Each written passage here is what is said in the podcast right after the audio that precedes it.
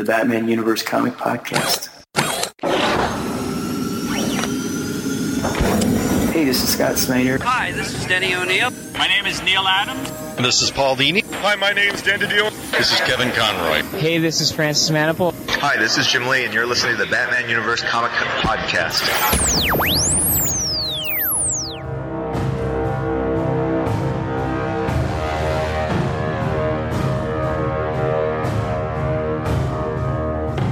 Everyone. Welcome to the Batman Universe Comic Podcast, episode number 221. And I am your host, Dustin. And today I have with me, This is ED. And this is Francesca. not to be confused with erectile dysfunction. Ed!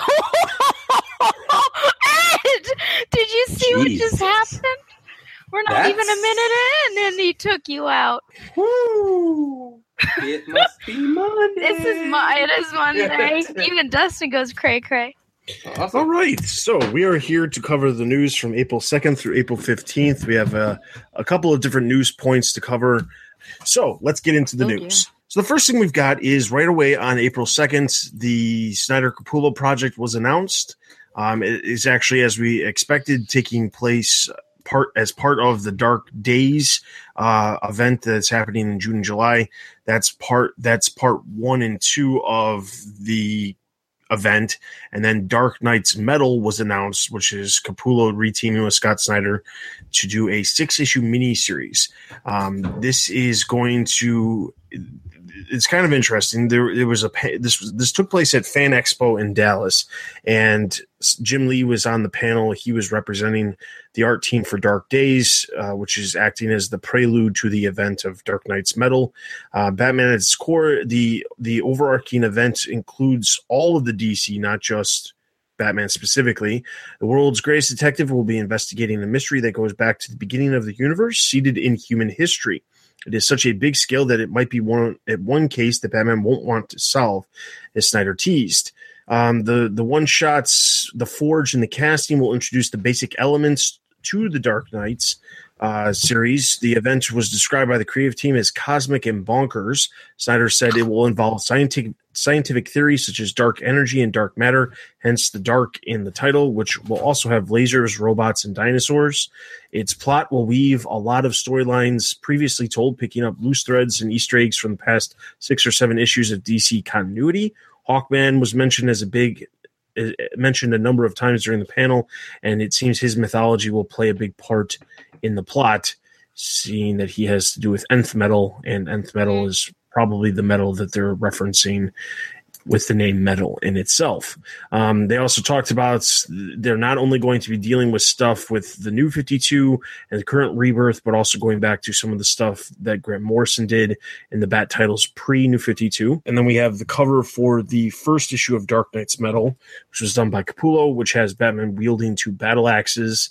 Um, and that is that six issue miniseries will kick off in August and presumably run through January. That that's basically the the uh, interesting thing. Now, the one thing that I found slightly odd about the announcement was Snyder kept referring to this as a massive summer event that's going to deal with all kinds of elements within DC. It's not going to be. It's going to start off in, in within the Bat family, but it's going to grow and get much bigger picture when it comes to the overall DC universe and dealing with a lot of other things. We kept saying summer event. I kept thinking the the Dark Knights Metal starts in August, which tends to be the end of summer, and then it's going to mostly be going through the fall. But th- that was one thing I kept getting hung up on for no other reason than just the proper time frame um, being un- not not referenced. But anyway, the the other part of it was um, because it's specifically a DC event. Uh, this is, will mark the first time that Snyder is going to be working with a number of characters from a variety. Um, he has said that you can pick up Dark Nights Metal without having previously read anything in the past, as he always says in whenever he's promoting any of his upcoming work.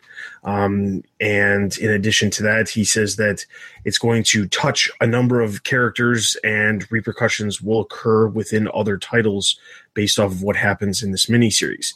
So, what do we think of Snyder having basically unlimited control over not just the Bat universe, but also the DC universe? Well, let's face it.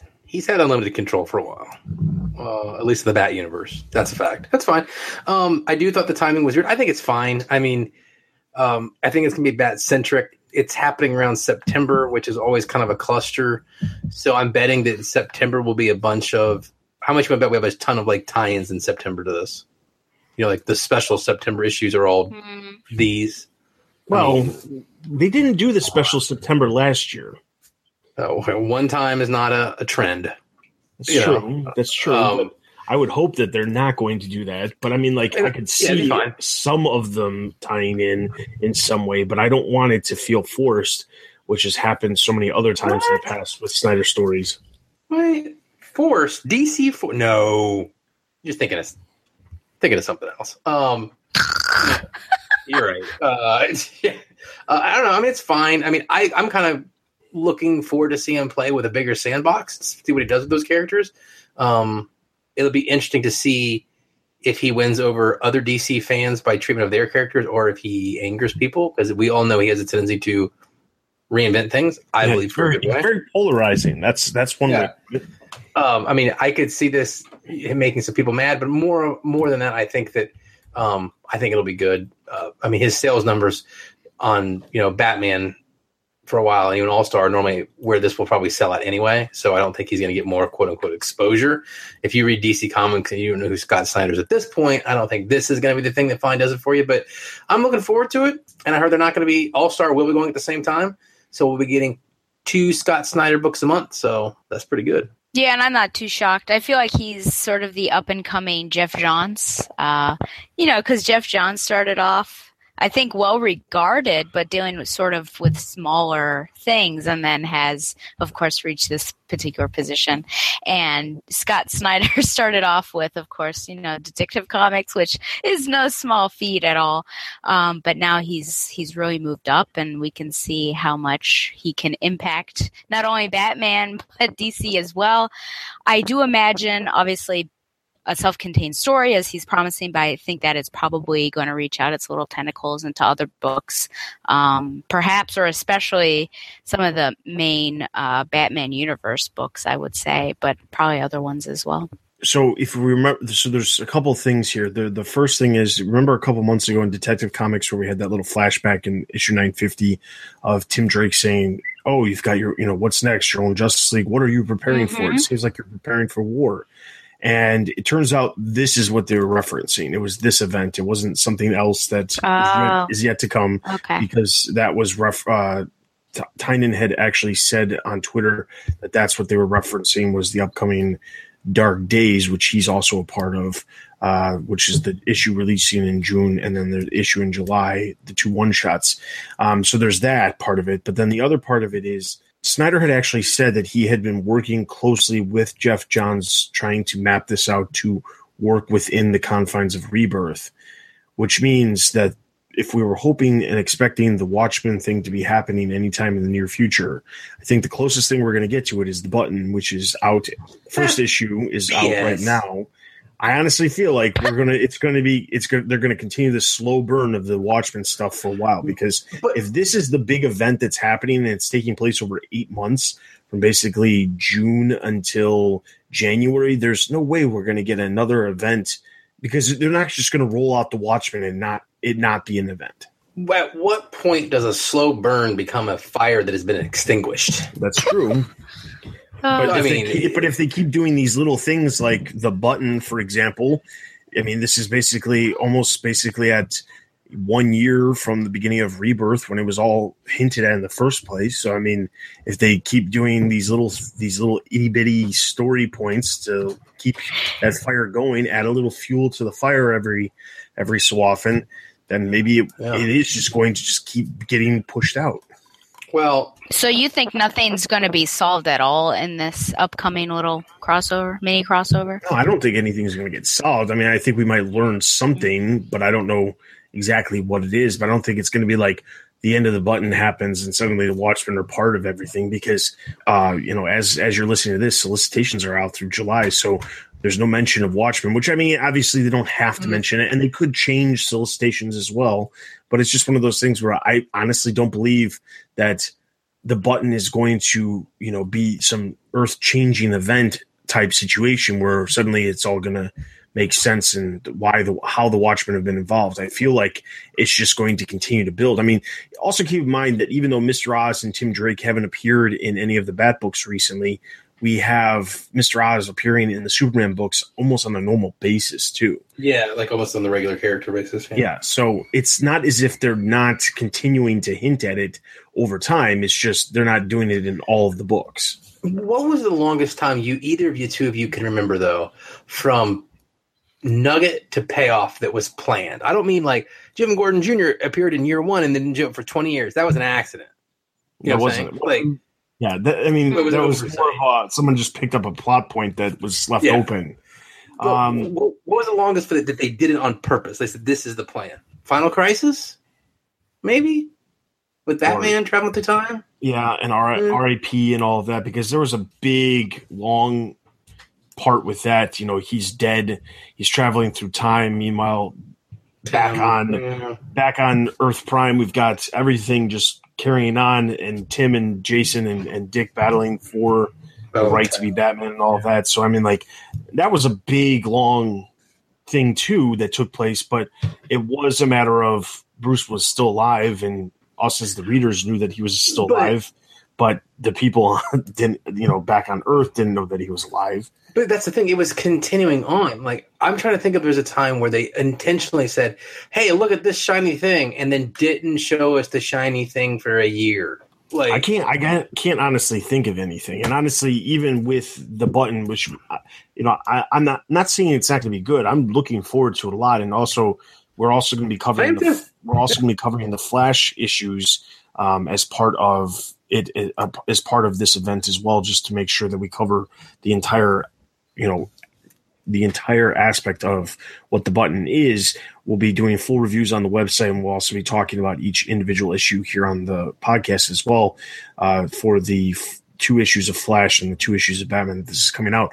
But but the whole thing is, I, I'm not saying that I don't think anything's it- it's not going to be good and there's not going to be a payoff, but I don't think it's the payoff that we're all expecting it, or that some of some people are expecting it to be, because.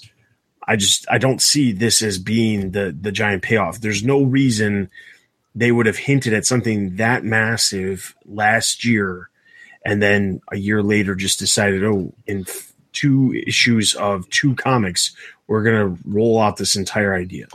No, I, I don't think this is the payoff. This is what I thought it was. You could be 100% right with that. I looked at this as like the prelude to the payoff. Oh yeah. Oh yeah. I agree. Right? Like, I just don't think the payoff's going to happen after the Dark Nights metal thing. I think that this would happen, and I would think that we would get the payoff this summer. I think Snyder's thing is its own thing. Its own thing. Yeah, exactly. Like Yeah. I it feels like they're disconnected. Yeah, I don't think Like- that they're con- except the three Jokers element, which may pop up in Snyder's thing. I feel like they're totally disconnected. But I don't think we're going to have to wait to after Snyder's over. I think this will be the prelude, and I bet you come episode three or episode issue three or four of the button, we'll start seeing the. You know what I'm saying?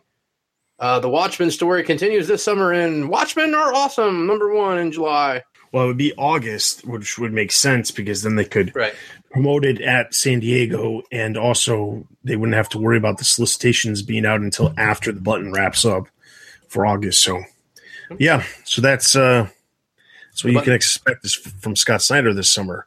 Now, moving on to some other news that came out of Fan Expo Dallas. Uh, even though Scott Snyder kind of stole the show with his announcement, uh, Tom King was in attendance, and he had a panel talking about you know his work and things like that. But specifically, he had an, a lot to say about what we're going to be expecting um, come the pages in the pages of Batman very soon. After wrapping up I Am Bane, which we'll finish up this issue or this episode um, with the last issue of I Am Bane, but then we're going into the button as we mentioned with 21 and 22. Uh, then this will be followed with an issue with Swamp Thing, illustrated by Mitch Gerads. King already had already unveiled some of these details on his Twitter account, and we covered it in the uh, this week in Batcave a couple weeks ago, so you can check that out. Uh, Gerads had been sharing some panels for it for a couple of weeks. Issue 24 will be titled Aftermath, an interlude serving as an epilogue for what has already happened in the run and as a prologue for what is to come. Then the War of Jokes and Riddles begins. This is an eight part story arc that will take place at the beginning of Batman's career within the New 52 continuity, dwellings on the impacts of Zero Year. The Joker is tired of riddles. The Riddler is tired of jokes, is how King described it. A gang war ensues with Batman caught up in the middle. The storyline will be divided into two issue acts. It will also feature a special guest artist j- doing a Kite Man special feature. Uh, as we know, Ooh. King's pet rogue, uh, showing the life of a D-lister during the, the middle of the gang war. Uh, King has also confirmed that there will be plot lines related to the three Jokers that will be involved as well. Uh, so this kicks off on June 21st, and Mikel Janin will be doing the art, um, at least for the beginning. I assume at least the first four issues, but if they're divvied up into two issue acts, it makes sense that he's doing the first two issues, and then they'll have an, another artist swap back and forth with every two issues. Um, now, what's interesting to me about this announcement is that we're going back to the new 52 continuity, specifically Scott Snyder's zero year storyline. It's taking place after Scott Snyder's zero year storyline, but still within the new 52 continuity. Um, that is kind of troublesome to me because I thought the whole idea of rebirth was trying to get everything back on the path of the way everything was and not necessarily getting rid of everything within the new 52 but kind of aligning that stuff to be what it was in a very short time frame condensed history of the characters compared to the humongous history of the characters that we that came prior to the new 52 so the fact that we're going back to the same time frame as zero year specifically the, after that scott snyder story it's kind of worrying me Yeah, see, I've always thought it was just like mashed potatoes. my meaning what Yeah, I know. Oh. Seriously. Sorry, no, that like they were just all mixed. Like, I don't think. Sorry. Like, like I thought you guys could read mine. Like, all right, we're good, right? We're on. uh, Yeah, as if we all understand what that means, like the stupid chicken business. Oh, we can make a full meal by the time we're done. No, that it was like the new Fifty Two and Rebirth were like thrown in a pot and mixed together. Like that they both that that the stuff in New Fifty Two didn't go away. Zero Year didn't disappear, and Court of Owls was still there. You know what I'm saying? Um, it was just kind of mixed into where the pot expanded, and so Zero Year was still there, so you can still set a story during it. That's all I I thought. Mm. Yeah, I mean that's entirely possible. I always looked at it from the perspective of I didn't really enjoy. I mean, like there was plenty of elements within the New Fifty Two, the Bat books that were okay, but for the most part, I like when I look at especially the stuff that we've been covering here on the Comic Cast since the beginning of the Comic Cast back in 2000, uh, 2008. I like the stuff that was right before the New Fifty Two began, like Grant Morrison with Red Robin, um, you know, the Red Robin series. Nightwing had his series. I liked the direction that all those books were going. Stephanie Brown as Batgirl, that stuff was gold. I loved all of that stuff. I thought the Bat books were great. A lot of the other books within the DC line had issues, and that's part of the reason why uh, the New Fifty Two worked because they were able to refresh a lot of the other characters. Um, but there was very very gaping issues with the new 52 uh, when it came to the bat books there was there was plenty of things that worked but there was plenty of issues that occurred.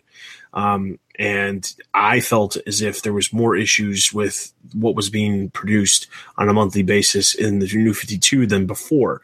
So that's my my concern i do agree i think that they have taken some of the stuff from new 52 and they've they've uh used some of it for some of the characters because it makes sense. But there's other characters where it makes absolutely no sense to continue to use the new 52 stuff and they've they've gone away with it. Um, you know, a lot of the stuff in some ways when you look at like a character like Batgirl, she got the refresh with moving to Burnside and all that, and that did take place technically within the new 52, but it wasn't the character that you know was was in the the series when the when the new 52 kicked off.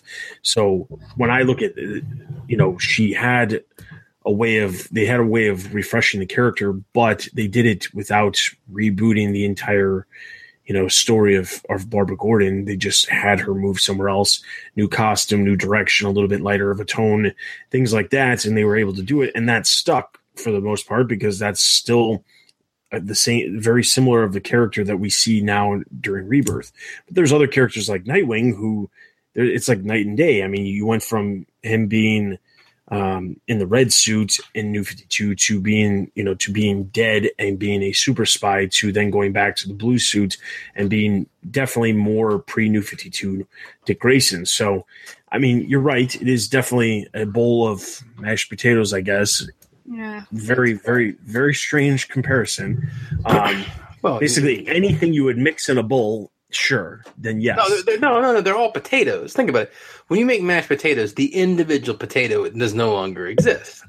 Right? Okay, yes. Yeah. They're Okay, just- I, see, I see where we're going. See what I'm saying? Like, I don't think there is this delineation and continuity anymore. I don't think there is pre New 52, New 52, post Flashpoint, Rebirth. I think the whole point of Rebirth was taking it all and throwing it back in the pot and saying, "Eh, it's all good. It's all here. Now, we can definitely argue that sometimes that actually doesn't make any sense, right? But I think that was what Rebirth was trying to do. Potatoes and chicken wings. Not bad. It's not a bad meal. All right. So the other bit of news we have comes on April 13th.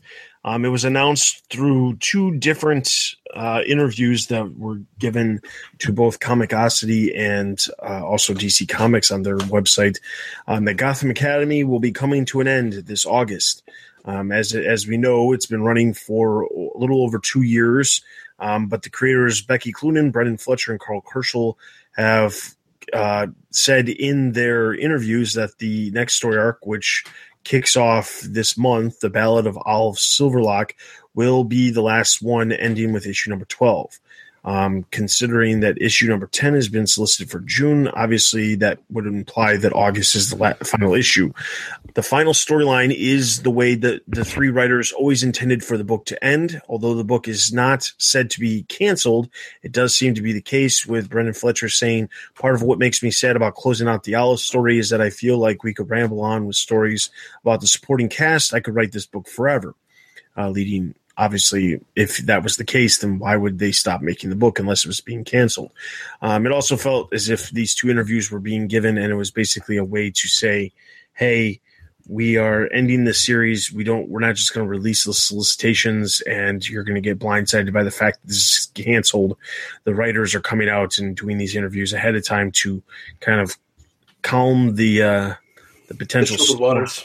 Yeah calm the calm the, the the waters of uh you know the fandom for the book because there is a lot of fans of the series so um but yeah it's ending and that that's gotham academy for you there's no uh, sympathy in your voice whatsoever. Uh, this is this is a bummer. Um, boo. I guess we could almost connect it with what you had said in the previous um, little segment there, because you know this was one of those bright spots that sort of came out of a very dark time in, in the Batman universe, and so if this leaves, I wonder where that leaves. You know, Batgirl potentially if things start to get getting shaken up um, because that's sort of you know on the fence anyways. It is certainly brighter or lighter in tone than other books but you know i always get worried that it will revert back especially with the you know the news of that film. Um, with gotham academy i'm not too surprised mainly because brenden fletcher i think is probably pretty busy with um, Motor Crush. And then in the pages of Motor Crush at the back end, as a little backup, there's been another story. Like it's been like five to six pages. And that's also illustrated by Karl Kerschl. Hopefully I'm correct on this. Um, it's been a little while since I've read one of those issues. And that's going to actually be brought out into a full length book. So now that he's going to have two creator owned things, I feel like th- it makes sense that he probably doesn't have as much time to work on uh, the other thing. You know, the story I think is is wrapping up with this issue that has just released, where it seems like we're at a climax now with Olive's story, and we're actually getting somewhere because that's really been a slow burn if we're to talk about that. And so I think if we're going to wrap up her storyline as well as Amity's and uh, the connection to uh, just the Silverlock family and uh, the Penguins, you know, the Cobblepot family as well. I think that'll be good. But it's it's just sad because it was a really enjoyable series. Um, just like Lumberjanes, I think it, it was a fun, which was you know a perfect crossover there. It's it's got such a great cast that while you would say Olive is the point character, everyone works so well that you can almost it, it's almost difficult to say like oh yeah it's all about this person because it's very much an ensemble book. So it'll be sad to see that go because I think it worked really well and it it was a different dimension of the Bat family and a different dimension of DC Comics that I'm not really sure if anything's going to fill that void or we're just going to have an empty space where it used to be. I think it really this book doesn't come down to the quality of the book. The quality of the book was always pretty high. I think it's just sales numbers. I mean, I know the last time I looked, it had slipped almost below eight thousand titles a month, which is which is actually extremely low for them to continue to produce the issues in the first place. yeah. I mean, there's not many titles that get to that level that wouldn't have been killed. cancel, yeah. But the other thing is, uh, during their interviews, they actually did make a statement saying that uh, they are going to leave the characters wide open to be used in other stories in the future within the Venom Oh, that could be fun. So it's not as if these characters couldn't appear. Um, I mean, obviously, yeah, you, they'd have to find the right spot for them to make an appearance and things like that. But um, we, there's also word that uh, Damian is going to be popping into the series in the last issues as well. So uh, we know that Damian and Maps. Uh, Mhm. There's a nice little relationship between those two, so Hey, maybe we forward can intern at the uh, intern at the Belfry. maybe. Or work with Batgirl. I mean, that's happened before. That'd be good. That'd be cool. All right, so that's basically all the news. The other real two quick things to mention is that there are two new uh, articles for this week in the Batcave. First one comes on April 3rd, uh, which has a number of different pieces of art. Uh, specifically, there's there's some of the swamp swamp thing stuff that's going to be popping up in the pages of uh, Batman. We have a number of other other things. Uh, one of the covers for uh, All Star Bat, the variant covers for All Star Batman was revealed. Uh, so you can check, take a look at that one, and then the other one that we've got is on April 10th. It was uh, th- there was another uh, article for this week in the Batcave. Uh, this one features uh, a number of different covers that are coming out in July, um, including the Batwoman, the the the cover for Batwoman, Dark Days, the casting, All Star Batman. So you can take a look at all of those over on the website and be sure to check out every every uh, Monday for the latest uh, latest of the this week in the Batcave because there is all kinds of awesome stuff uh, that Jessica is tracking down and, and making us bad fans aware of that the creators are talking about. So take a look at that. So now we're going to jump straight into our reviews, and the first one we've got is Batman.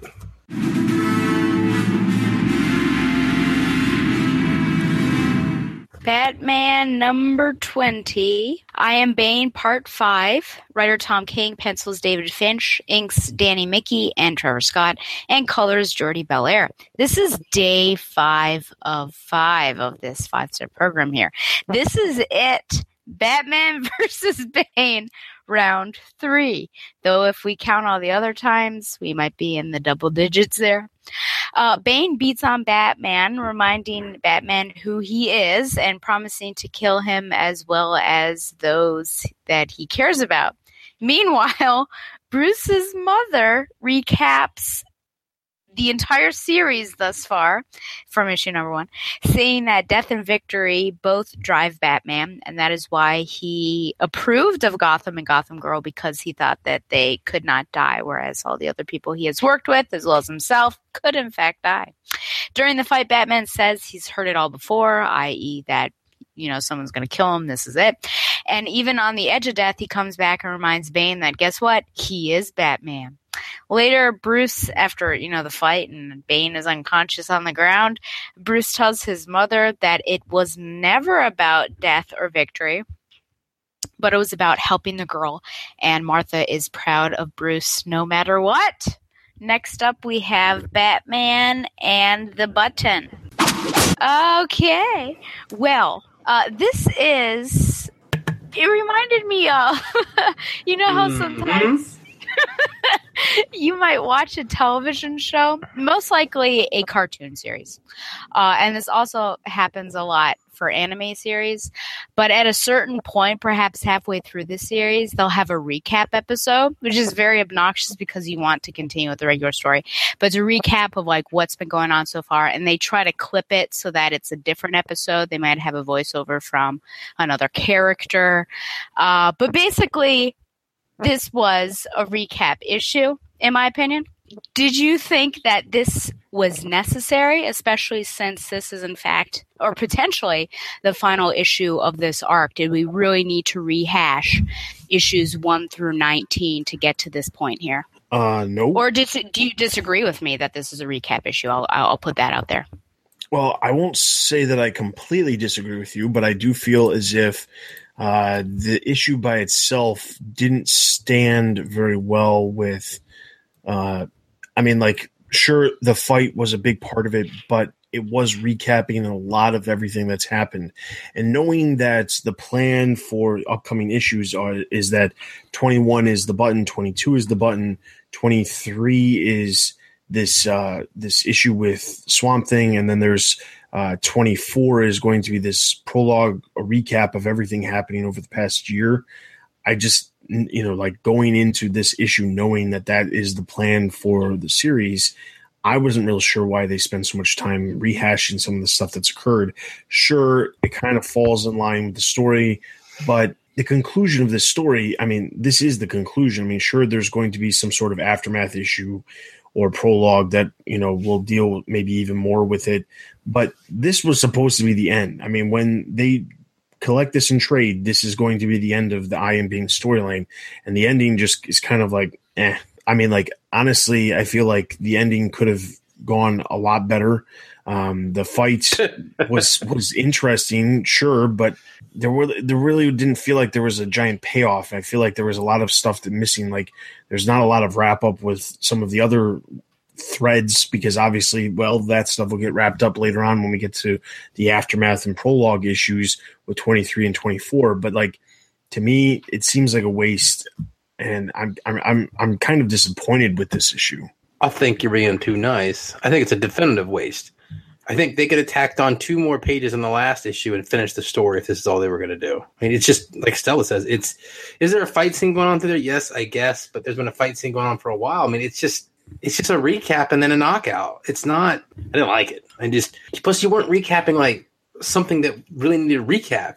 This was only what issue four or five of the story arc. You know, this wasn't like the end of a fourteen issue story. Like I just I didn't. I mean, you could have done a word. You know, I'm all for the editor's notes at the beginning, but this this issue left me scratching my head at the end of it, going, huh? Like, what do you know? What do we? What what's it all mean, Basil? You know, like I don't get it. Yeah, I I also was, you know, I, I guess I expected that there was going to be some sort of brawl because that's where we ended the last issue, but I didn't expect to go from very beginning of this whole series to the very end because I feel like compared to other stories or other books like maybe Eternal when we actually do need some recap I was I've been pretty like um I, I've been remembering and it's all been pretty fresh in my mind what has happened consistently. And so to have that go on in the background while those that final page was nice to have him you know talking with his mom uh, i felt like it was unnecessary just like you know watching a cartoon you want it to get over you know you want it to be done with. And it was just a fight issue and uh, which is fine. Fighting is fun, you know. We we enjoy comics, but the problem is if this was about Claire, as he so poignantly says to his mother, she doesn't even appear in this issue besides the flashback, and I would have at least liked to see her and Alfred in the end or to see her finish her rehabilitation. So cutting up the fight, I think, and having like a positive moment at the end of her overcoming the fear that. I mean, that's the whole point of this, as Bruce says, would have worked out, but they don't even do that at all. So it, it left me very disappointed here at the end here. I actually don't have any other questions about that. Um, you know, my other question was just were you satisfied with the ending, especially since we don't see Claire? Um, but you may have wrapped that up with with you know was this issue necessary? But if you have any thoughts on uh, maybe what you would have liked to have seen wrap up instead of this, like how would you have changed this and made it better instead of just this this fighter recap issue? Do you have any thoughts? Yeah, I mean, you would have liked to have seen? Yeah, I could definitely touch on that. I mean, the thing is, what I would have loved to seen is some sort of update on Gotham Girl, Psycho Pirate, which was uh, Mhm. one of the whole things this was based around with Psycho Pirate. The f- the fight's over between Batman and Bane, but we still don't have any resolution with Gotham Girl, Psycho Pirate. Uh, we don't hear anything about Catwoman. We don't hear anything about the Bat family who are frozen up in the Fortress of Solitude. I mean, there's a lot of Yeah. like You mean all the interesting stuff? yeah, like all the stuff that's like, oh, this stuff happened. But basically, the end is just Batman beats Bane. Okay. We all saw that coming. We didn't actually think that Batman was going to die in the line of duty. So, yeah, okay. And that's the thing. Like, it just like knowing that there is going to be an aftermath and a prologue issue for the entire year one run of the series you know that that stuff will get resolved in that, which is fine. But for an individual story arc, that stuff should have been wrapped up in here.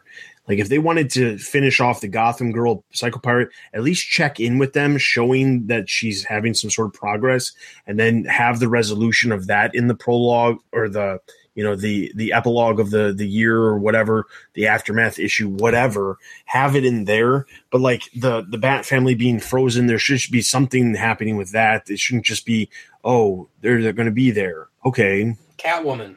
yeah catwoman who is was actually like just two issues ago or whatever helping out batman but that's not resolved either. I mean there was too many things that weren't resolved that i would have liked to see resolved. I mean like this issue the, the story started out with like all these like really cool moments with batman and the bat family and him telling them you know i need you to get out of gotham because you know bane's coming and there's you know this is gonna be bad. There's a lot of really cool things that were going on. We had alfred and uh and Claire in Arkham Asylum. We had Arkham Asylum getting broken into. Yeah. Um, we had Catwoman involved. There was a lot of really cool things that happened in this story. But out of all the really cool things, the one thing that I think we all saw coming was that Bane would get defeated by Batman. I mean, I don't course. think I don't think anybody thought that Bane was going to win and that was going to Mhm. be yeah, nobody thought this was going to be That's you know a rehash of Nightfall where Batman's back is broken and he's out of commission for you know undetermined amount of time. So I mean, the ending is just is kind of like okay, well. So I mean, like I would have loved to see any of those other story threads picked up and at least showcased in some way instead of like the the the, the moment between Bruce and his mom. Sure, it was touching. It was it was emotional, you know, Mhm. in the moment. But do we need that? Not really. No. I could have gone without it. I- I mean, like, and I'm not saying that as like you know a person who's has no emotion. I'm just saying like there's plenty of other aspects of the story that could have been much better. You know, much better, much discovered much more than they were or at all uh, than having this random moment between his mom and him. So that's what I would have liked to see. I hate to be the one who keeps bringing this up, but isn't this another Tom King story where the end just, ugh, you know, like And it's unfortunate. It really is because I feel like the guy has tons of talent. It's just he can't close. yeah. He can't close. Like he's got, he has some cool concepts. I mean, think of the Bat family gets hung, and they're up in the, you know, in the Fortress of Solitude. That's cool. The Catwoman stuff was neat. What's going on with Gotham Girl? I, I mean, remember when when the Batman number one Rebirth came out? That the first I Am Gotham storyline. We liked the re- the first issue, like, well, this is really good, and then it kind of went nowhere. And then the first Bane story, I guess it's all one long story. The first part of the Bane story started good, and went no. I mean, it's just he- he's got really good concepts, but he doesn't close them up. Yeah. you know, and like you said, I won't belabor the point, but there was four or five really interesting things that were going on, and we talked about, like you said, the one thing that we absolutely knew what was going to happen. F, I just, I don't, I don't get what's going on with this closing issues with him. Yeah, I guess he gets. He, it, we're all really excited at the beginning. We're like, "Yeah, this is really Every time. good," and I don't know. It's just like the attention wanes and then it, it dies off. And you'd think that would only happen once, but it honestly has consistently happened with each arc. Yeah. So yeah, And I'm I would, sure and I would agree because, like, looking back, I Am Suicide, the opening was awesome. The introduction of all the characters that were going to be part of Batman Suicide Squad, they were all awesome. Every part of it was awesome.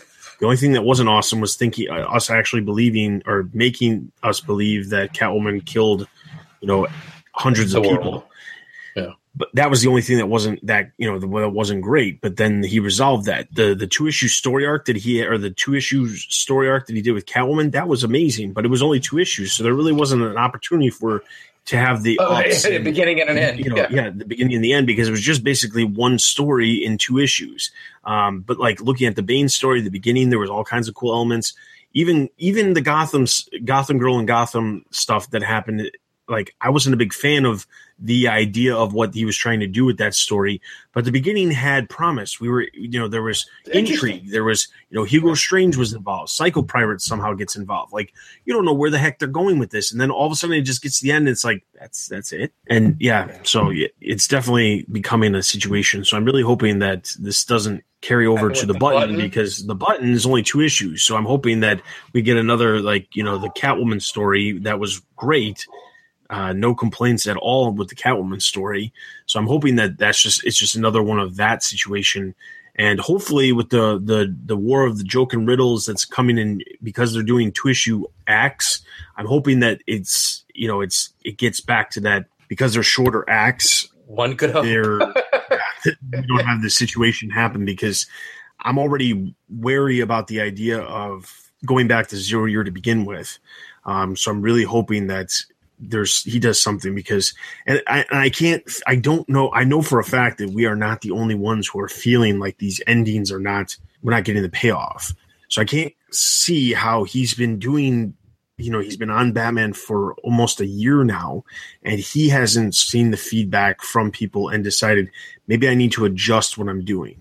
Or maybe he Has has and he's decided maybe that's why a couple weeks ago he was doing the thing where he's like he made some comment on Twitter about how he was taking some time off to read through some comics, uh, some classic comic stories to relearn how to write comics. And I'm wondering if that had something to do with it because he was starting to really dive into the feedback of some of these story arcs because that was just about two weeks ago, right before or right right before this issue came out. So Oh, don't self Google. Yeah, I mean, there's a certain extent. I mean, could, this could be a discussion episode, but there's a certain extent where you shouldn't listen to what critics are saying about you because, like, that's just going to tear you down. Um, but like I, I do honestly say, and I really like Tom King, but he uh, it's just all falling action after the first issue, um, and I think once it reaches like it's hard to find a climax, and it's like it, it's just it's almost like the climax is the first issue and then it starts going down from there. Um, and i don't know if he needs to go back to to basics. I, I think that might be too much of a stretch. That's almost implying that he has no idea how to write comics which i fully disagree with. I think he just needs to maybe like step back or um, maybe there's like too much pressure because it literally is you know batman and the batman title. Um, but I, I think you know, Wes is more. Cutting out some stuff. Uh, this issue really could have cut it down or cut it out and put something else in. Uh, would have worked, but yeah, honestly, stay away from the the Google. I think that's yeah, not good. The other thing too, I for me with this Tom King stuff goes back to Grayson too. Grayson's remember when Grayson first came out? Like it was Mhm. different and new, and it was like, man, this is really cool. But uh, maybe I'm I'm as alone on this because we didn't cover it on Comicast. But by the end of Grayson, I was literally like, who gives a yeah, because it just You know, got it was drawn out just- way too long. Like the Oh, overarching story that they had that was taking place during the entire series was just too drawn out. That's that's what it came down to. It's just Yeah. it lasted for way longer than it should have. Um, there's that part of it, but then the then they decided to just randomly throw other stories in the middle of it instead of getting to the conclusion of whatever they were trying to accomplish with the series. Um, but I will say that when they did do story arcs, individual story arcs, I didn't feel like it was as up and down as as it is here. And the Fair. difference- That's fair. Yeah. difference between here and there, though, is that Tom King was co-writing Grayson with Tim Seeley, so that that's the only that's literally the only difference that happened. And you know, Tim Seeley, he's he's obviously been writing comics for a long period of time. He's currently writing Nightwing now by himself, but he was writing comics before Grayson.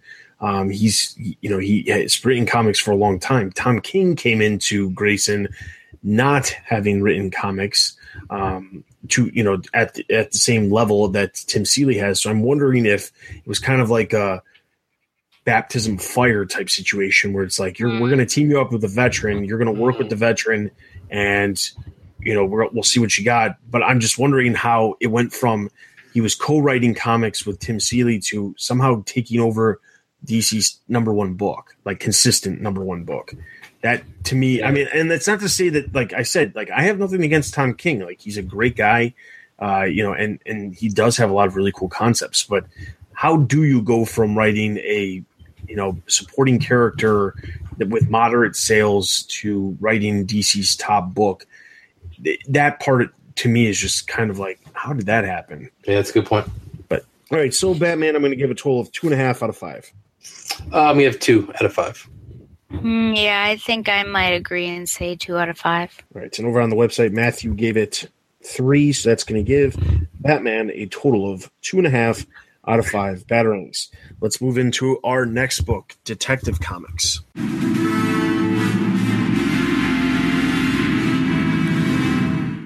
Detective Comics number 954, written by James Tynion IV, art by Marcio Takara. Uh, Batman opens our issue demanding that Ra's tell him where his team is. Ra's tells him that his team is likely dead. Batman puts the villain in an energy cage after defeating the bodyguard Ubu.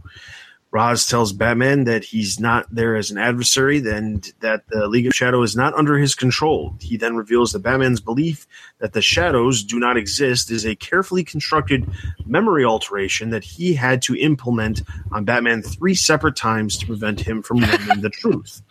Ah. Meanwhile, Jacob Kane, frantic that Kate was skewered with a sword in front of him, then dragged out by Ninja, punches his fist bloody on his cell window until suddenly Colony Prime, the general, and several colony operatives arrive in Belfry to free him and his two men. Ra's reveals that the League of Shadows is his guiding hand to help shape humanity, while the League of Assassins is his public face with the rich and powerful. Used magic learned from Zatanna to alter Bruce's memories so that he could use the shadows to prevent humanity's destruction by itself. Placing Shiva in charge of the shadows proved effective until she learned he didn't intend to destroy the world with them, but save it. She struck out on her own, taking Ra's, Roz's most deadly tools with her, planning to live up to her name and wipe life from the face of the earth. Ra's, knowing she must be beaten, turns to Batman for help. Batman realizes releases him from the cage, Ubu lets the shadows in. Ra's uses an ancient poison to paralyze the detective. Using Zatanna's spell, he restores Bruce's memory of the shadows, then hands him over to Shiva, who vanishes in an explosion. Aboard the colony's helicarrier, Jacob plans to make sure that the League of Shadows is destroyed along with Gotham. Knowing he can't stop them face to face, he only hopes he can catch them in their own destructive machinations. However, Cassandra Cain, the orphan, appears in the sewers in the midst of the League of Shadows, wielding two swords and ready to take them all down. All right. So They seem like they're already taken all down and killed, by the way. I, didn't, I didn't assume they were killed, but Well, hmm. they're on the ground. There is blood on look her dead to swords. um, their arms are like raised and there are actual swords stuck in them. What do you mean? I'm just looking at it from the perspective of how did she go from being so against killing to I've decided now I'm going to kill. Which is and this all could have been res- I know, but this could have all been resolved if she would have just take the kill shots against her mother. Now she's decided, nope, that wasn't worth it. Instead, I, I've decided I'm going to just kill all these ninjas who are just working with my mom. Yep. I don't see it. I think it's Maybe- easier maybe- to kill people you don't know rather also- than a mother that you want to know. Ooh, That's okay. That's true. nice turn of a phrase. But Oh. let's look at let's look at it from this perspective, though. Okay. knowing what Tynion does at the end of his issues with the the cliffhangers leading us to believe that something horrible has occurred and then the next issue seemingly resolved what do you think could possibly be with this last page? I feel like looking at this last page, I'm looking at it from the perspective of yes, there is blood all over. There are people, you know, lying on the floor, but maybe mm-hmm. she just did some sort of like, you know, she cut them in certain spots where they're incapacitated, but they're not dead. Okay. That's Or the only thing I can hell think out of of. Like, if you get beat up, you bleed. Like, Yeah. You Yeah, know, that wouldn't explain the the blood all over the swords. But maybe that was an artist mistake. Who knows? We'll find out the next issue. But anyway, all right. So, a couple of things. The first thing I want to talk about is the reveal that Ra's al Ghul. We we we, t- we talked about this last uh, issue where there the last issue had Ra's show up, and we said, well, Ra's is probably there to kind of you know try to enlist the help of Batman. Obviously, that's what he's saying he's there for. But the question is, based off of what you see here, you know, he basically hands Batman over to the League of Shadows. Do you think that Ra's is is being honest and he's looking for a way to have uh, Batman take down Shiva, or you think that Ra's is playing double triple agent here? this guy's a sneaky dude, right? I think he's probably telling him the truth. I think he does want. I don't think Ra's likes anybody to challenge his power base. You know, I would agree with that. Yeah, you know, like he's the guy, he's the man. Nobody, and if if the League of Shadows was really his other super secret society that he was the head of, he doesn't want anybody else at the head of it. So taking out all the altruistic parts of this and just going to this guy is, is an egomaniac, then I think that he is doing it to get Shiva out, out of the League of Shadows. Uh, yeah, I, I think well, he's telling the truth to a certain extent, but with him, I think he Yeah. also mixes fact with fiction. And I think when it comes down to it, uh, Ra's is in it for Ra's.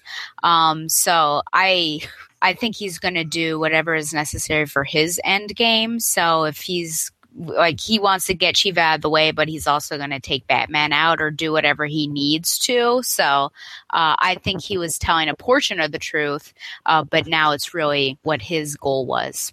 my thought on it is that he is still he, he's being he's being honest, but it, it, it's coming across as if he's deceiving Batman specifically because he probably said to Shiva, "I can help you take down Batman for sure." She, he knows exactly how to get into the Batcave, all of this, and he's working with Shiva to basically apprehend Batman, but he gets there ahead of time to let Batman know how this is all happening. This brings this come, you know, it also goes in line with the idea that he's uh, you know, doing the incantation to help him understand, you know, to get his old memories back of the League of Shadows, explains why for so many issues he kept saying over and over again, "Nope, the League of Shadows doesn't exist. Nope, it doesn't exist. Not possible. Can't happen. Not real." Um, and it was honestly getting annoying how many Was getting how often he he Yeah. was doing that, and now it makes complete sense that he's you know it's basically because Ra's did something to him to make him basically, you know, not not just necessarily ignore, but like deny that it even exists, um, which which is makes perfect sense. Um, it also, but so the, the thing is, this brings me so that so you know, Ra's gives him the ability to get the memories back, so he understands what the League of Shadows is. He gets all that knowledge that he previously had about the League of Shadows back. Um, but that goes back into this this my second point, which is so Ra's has used magic to alter Bruce's memories. Doesn't that feel Mhm. like a humongous MacGuffin Mm-hmm. to get to the point Mhm. where they could use that for anything in the future? Mm-hmm. Of course. Yeah, yes. Yeah, absolutely. I don't have to elaborate on that. Yes, that's absolutely 100% accurate reading. And these sorts of things actually really annoy me. And there are a couple of times that I remember them happening. Uh, in X Men, Astonishing X Men, you find out that I'm sorry, this is Marvel, but that Oh. Emma Frost basically mined, you know what, mine F's, uh, uh, Scott and uh, Scott Summers, aka Cyclops, and like it's just really bad. And then the other time is, of course, one of my favorite stories, but it still poses a problem is Identity Crisis. Um, whereas Zatanna, remember, mind wipes Doctor Light, and then of course we see the repercussions of that. Um, so mind wiping or or any of those things is just Uh, it's too easy. Also, I'm kind of thinking of Wolverine Origins, that film. Remember the adamantium bullet? Terrible. But it's it's. I think it's poor storytelling. I think it's lazy. Like if because you could do that with everything, really, and like clear things up, and then you just have to go with it because well, he was mind wiped, so of course that makes sense. So I think it's lazy storytelling, and I think it's also just very uh, personally invasive um, because you wrote, you know, you're really messing with someone there um, more so than other things I think that you could potentially do. So I, I don't like mind wiping. Uh, or this as he used magic. Plus, it it seems like out of the realm of possibility for Raw. I, I mean, I know he deals with mystical things, but it just doesn't seem like his sort of avenue. It seems like someone else would be the one to do that. It's ridiculous. I mean, it is like it- it's just not. It's it's contrived and it's silly. Yeah, and I don't have to add a whole lot onto that. I just kept thinking as I was reading that, I just kept thinking to myself, well, this just feels like a setup for something else in the future. I can tell you exactly what I thought when we had the big reveal, and it was two words that I can't say on this comic cast. It was like you gotta be, you know, like- Bleep bleep. yeah, exactly. All right, so that's basically all I have for this. Good, good, good two weeks for comics, kids. I mean, honestly, it's been it's been it's been a little bit of a downer of a two weeks, but uh, yeah. So, Detective Comics, I'm going to give a total of three out of five. Uh, two and a half out of five. I'm gonna also say two and a half, and I um we don't talk about art very much, but the inking on this was very heavy, and I think too heavy, and um I hope that it backs up if if we continue with this particular artist. Two point five. All right, turn over on the website. Ian gave it three and a half, so that's going to give Batman a total of three out of five batarangs.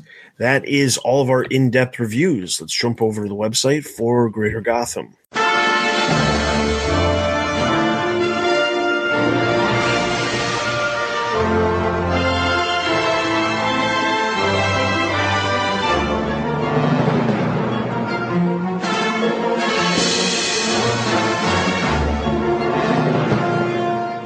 All right, so starting off with April 5th, we have main TBU books, Batman number 20, we just talked about.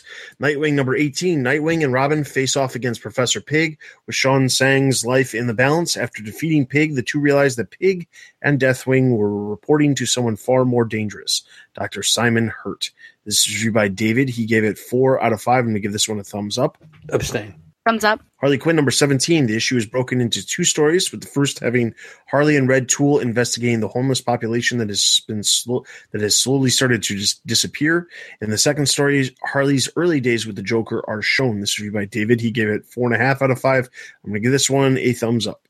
Thumbs up. And if you are don't normally read Harley Quinn, but you are a fan of Paul Dini and Batman the Animated Series, the backup by him it feels like a brand new Batman the Animated Series thing. Abstain. All right, no secondary TBU books. Main DC Universe books. Justice League number 18. As the League progress with the fight against the Timeless to save Earth across time and space, it appears they gain the upper hand just as a new threat emerges. This is reviewed by Jerry. He gave it three and a half out of five, and we give this one a neutral. Thumbs down. Abstain. Secondary DC Universe books, DC Comics Bombshells number 25, which includes digital chapters 73 through 75, the bombshell versions of Riddler, Barbara Gordon's Batgirl, Killer Croc, Joker's daughter, Kate Kane's Batwoman all make an appearance in the issue. Green Arrow number 20, as more of Roy Harper's past is revealed, Black Canary is present in the present story.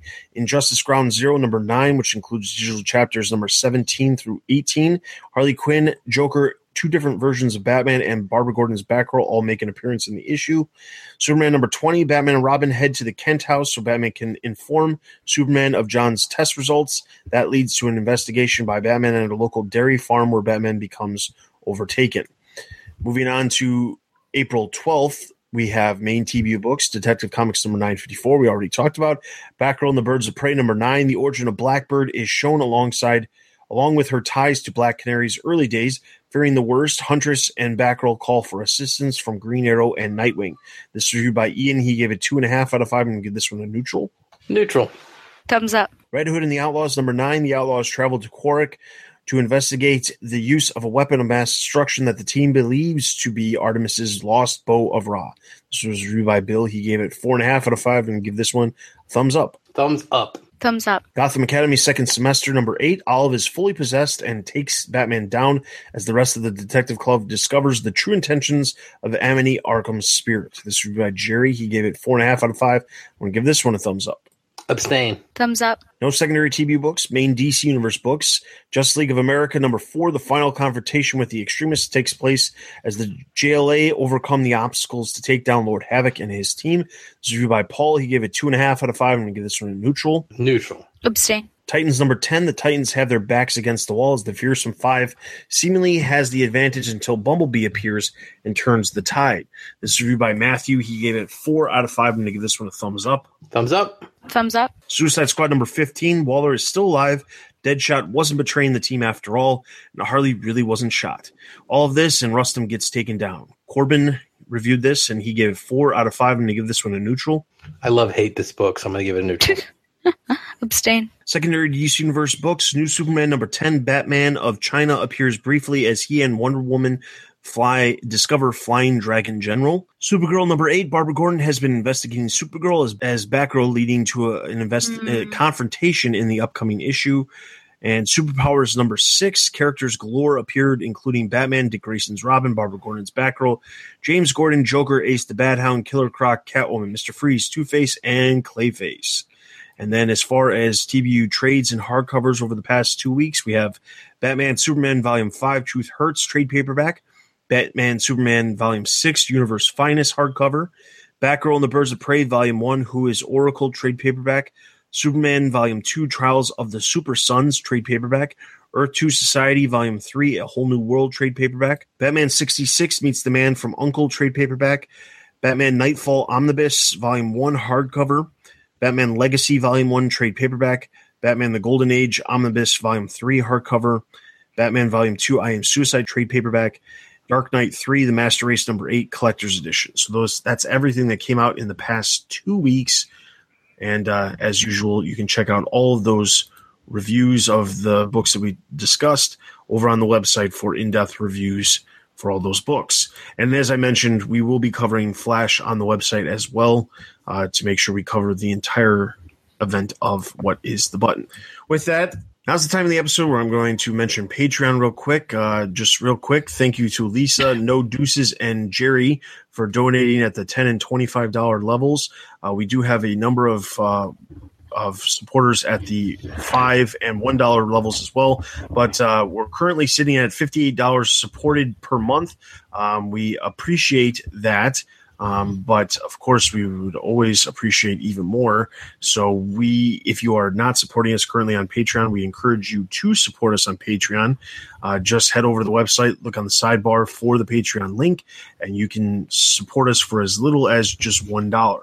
Also, if you're not interested in doing a reoccurring uh, support amount every single month, you can also just donate a flat amount through PayPal using the donate button on the website as well. All your funds are greatly appreciated and will go to helping bring back the TBU normal cast as well as a variety of other things we'd like to do, such as revamping the website and starting a video podcast as well. So that support is greatly appreciated. So with that, we're going to jump straight into our bat signal.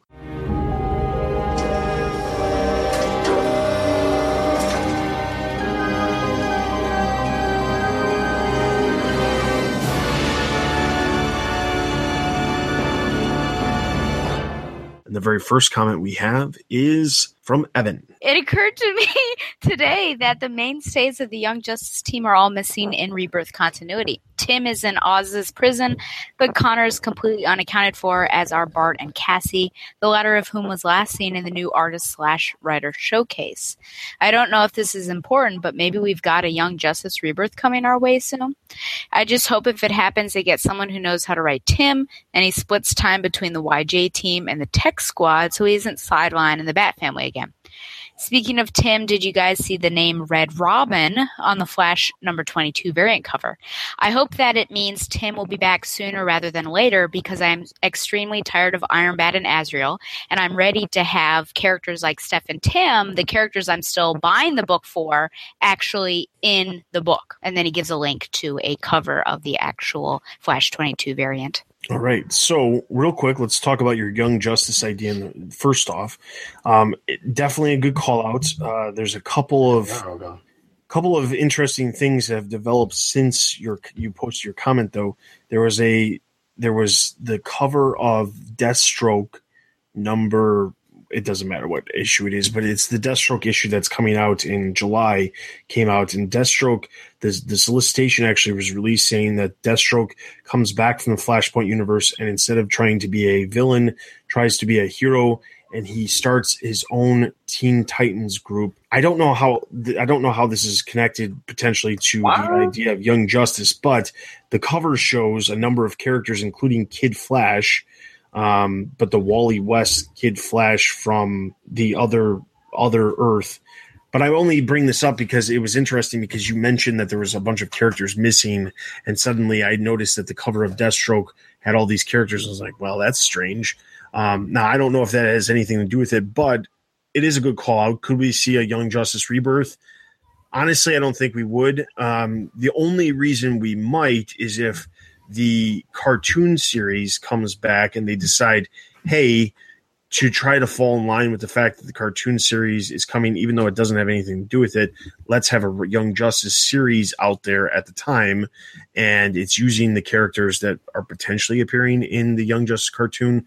Um, we have seen them do this in the past with Green Arrow specifically, where like Diggle and um, Felicity have appeared in the main continuity, even though they were characters that were created within the confines of the live action Arrow TV series. So is it possible that that could happen? Sure. Um, but like looking at like the 90s Young Justice crew with Tim Drake and all of them, I honestly don't see that happening because I feel like that was there was a there was a time that that worked. Tim Drake now at least is a little bit more mature where I don't see him being part of that. Not to say that I wouldn't want to see a team led by Tim Drake though. I think that would be cool. And if Tim when once Tim Drake eventually comes back, it would be great to see some of these characters like Orphan and you know Stephanie Brown as spoiler and potentially Bluebird if she decides to come back. Like we talked about this before, like you know, like the the idea of like a bunch of birds or you know a robin's nest of characters or whatever. We've we've talked about this and a lot of these characters who don't get a ton of focus who even though we said that at the time they have gotten a bunch of focus. Tim drake's probably the character's got the least amount of focus because he was killed off so quickly but um, i just don't see a young justice series happening but I, that's not to say that there couldn't be something else in the same vein of what you're trying to accomplish with having Tim Drake have a team. Yeah, I think when Young Justice season three comes out Netflix here at the, at the end of the year, maybe. Uh, but I don't think it'd be a main book. I think it'd be its own thing type deal. And you have a Teen Titans team Yeah, because you, got kind of wonder like why why do we have two different teams? You know, it'd be better to go Well, yeah, with like a yeah. Titans West or something. Yeah, exactly. And we already have not only the Teen Titans, we also have the Titans. Titans, Titans. Right. The Titans who are Yeah. operating out of New York. We have the Teen Titans who are operating out of San Francisco. And then we also at the same time have two different Justice Leagues with Justice League and Justice League of America. So like and then you you also throw in Suicide Squad in there. You've got a lot of teams, a whole lot of teams. So it seems like it wouldn't be a very smart idea. Now that's not to say that you couldn't do a team book that's work work, work you know that's well that's done well. Titans and Teen Titans, I think, have both been done very well after Rebirth compared to before Rebirth. Um, while I feel like Justice League and Justice League of America are kind of like mostly, you know, middle of the middle middle of the range. They're not good. They're not very good. I, I that's yeah, but like Teen Titans, I think has has been really good, and I feel like uh, Titans has had its moments of not being as great, but it's still way better than the stuff that's happening over in the pages of, uh, let's say, Justice League and Justice League of America at this point. So, Yeah. and then the other comment that you said about uh, could we see Tim Drake coming back in the near future? Um, honestly, I don't see it happening. Um, yeah, his his name's there, but I don't feel like we're going to be seeing him pop up anytime. Like he might appear at some point, maybe during the button crossover, but I don't Yeah. feel like he's going to come back. Um, I think honestly, he's going to be gone until whatever the Watchmen event happens happens because that's that's when the, he'll he'll he'll return after that wraps up because otherwise what's the point of having him just reappear and having Ozymandias or Mr. Oz per se have this you know jail cell where people just keep breaking out because it seems to well it already happened over in the Superman books so See, I think that's you just hit it right in the head there. I think that Tim Drake will appear, but he won't be. You know what I'm saying? Like you're definitely going to see some cut scenes with him in the Doctor Oz prison, even if it's not in the button somewhere over the next summer. Um, especially getting all the play you're getting in the Superman books. But I don't think Tim Drake will be back in the universe as as a Red Robin normal character for until all, like you said, until all this is, is said and done. all right so then our next comment comes from 10k beers Thirsty young man. That's a lot. That's 10,000. Hey guys, just recently discovered the show. I listen to a lot of podcasts, and my podcast player, Player FM, recommended the show to me. I tend to be a comic reader who gets behind on his stack of books, and I think the show is going to be a great motivator for me to keep up with my two bat titles and maybe convince me to try something new in the Gotham universe. Right now, I am behind on reading, so I'm still back on episode 217, but I'll be caught up soon. I also contributed on Patreon, and in return for my small donation, I was hoping to hear the gang pronounce this word again. All right so the word he's referring to is shamanalization Oh i'm hoping i said that Shamanalization. Are you sure it's not Shyamalanization? no, I think it's Shyamalalization. This is with the M Night Shyamalan as a verb, right? Shyamalanization? Ver- well i guess this would be an adverb What? What do you mean? well it's not shaman uh, sh- uh shamanalizing which would be Oh, the verb. no. it would be shamanalization which would be a adverb or an adjective either way Depends on how so you heard us all say it hopefully Yeah. you you greatly appreciate us saying that word that word is a crazy word every time i look at it It is. i just think to myself that is way too many letters for one word I didn't even mean, know it existed until that I'm other sh- person posted it.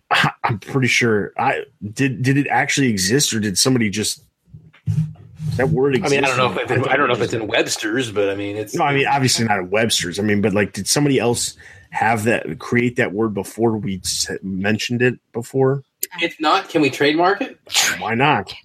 That's Why what not, our right? Patreon our Patreon money can go towards. All right. Anyway, our last comment comes from one Kimberly Rockmore. Yes. Uh, and I guess I'll do it without an accent here because what she says Oh. is Stella, we're friends, but that was a terrible accent. It was. Hi, it was Kimberly. very. It was But- definitely a, a terrible accent. Oh, man. Okay. All right. So that is all the comments we have this episode. I implore you to head over to the website and leave your comments. Implore! That's right. Uh, for the next First time episode. he's used implore today, and he didn't talk So- about monkeys at all. It's so weird. Or the know, chicken. There was well, a monkey. actually, I, I do have something to bring up that I failed to bring up last episode. I said Oh, last boy. episode that I didn't have anything for Monkey Watch 2017, and I won't Okay. actually have a full segment. But I didn't think about it. But the actual the the latest trailer for War of the Planet of the Apes released before the last episode, and I must have watched it. I don't know, like ten times or something.